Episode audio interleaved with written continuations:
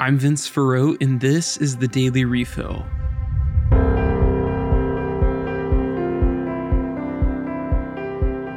Up first today, Disney is indeed suing Governor Ron DeSantis for what it believes is the weaponization of the government. Disney has said that this is a regrettable but necessary step, while DeSantis has called the lawsuit a joke and one that is motivated solely by selfish business gain. Some scholars agree that Disney may have a strong case against DeSantis, despite him protesting to the contrary.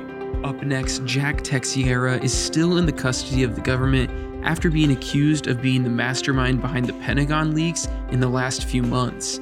Teixeira has been trying to receive bail, but the state has argued against it, claiming that Teixeira is at flight risk with strong reason to want to travel internationally. Ultimately, Judge Dave Hennessy heard arguments on the matter and said that he would need more time for review before he could make a decision.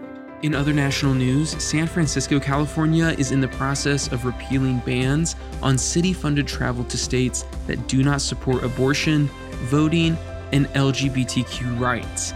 The law initiated in two thousand sixteen and was broadened later to ban states that restricted not just states non-sympathetic to L G B T Q issues, but to a number of others as well.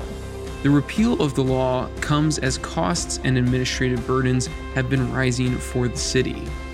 Finally, U S economic growth slowed in the first quarter of the year, so while it still increased, it did so at a slower pace than last year.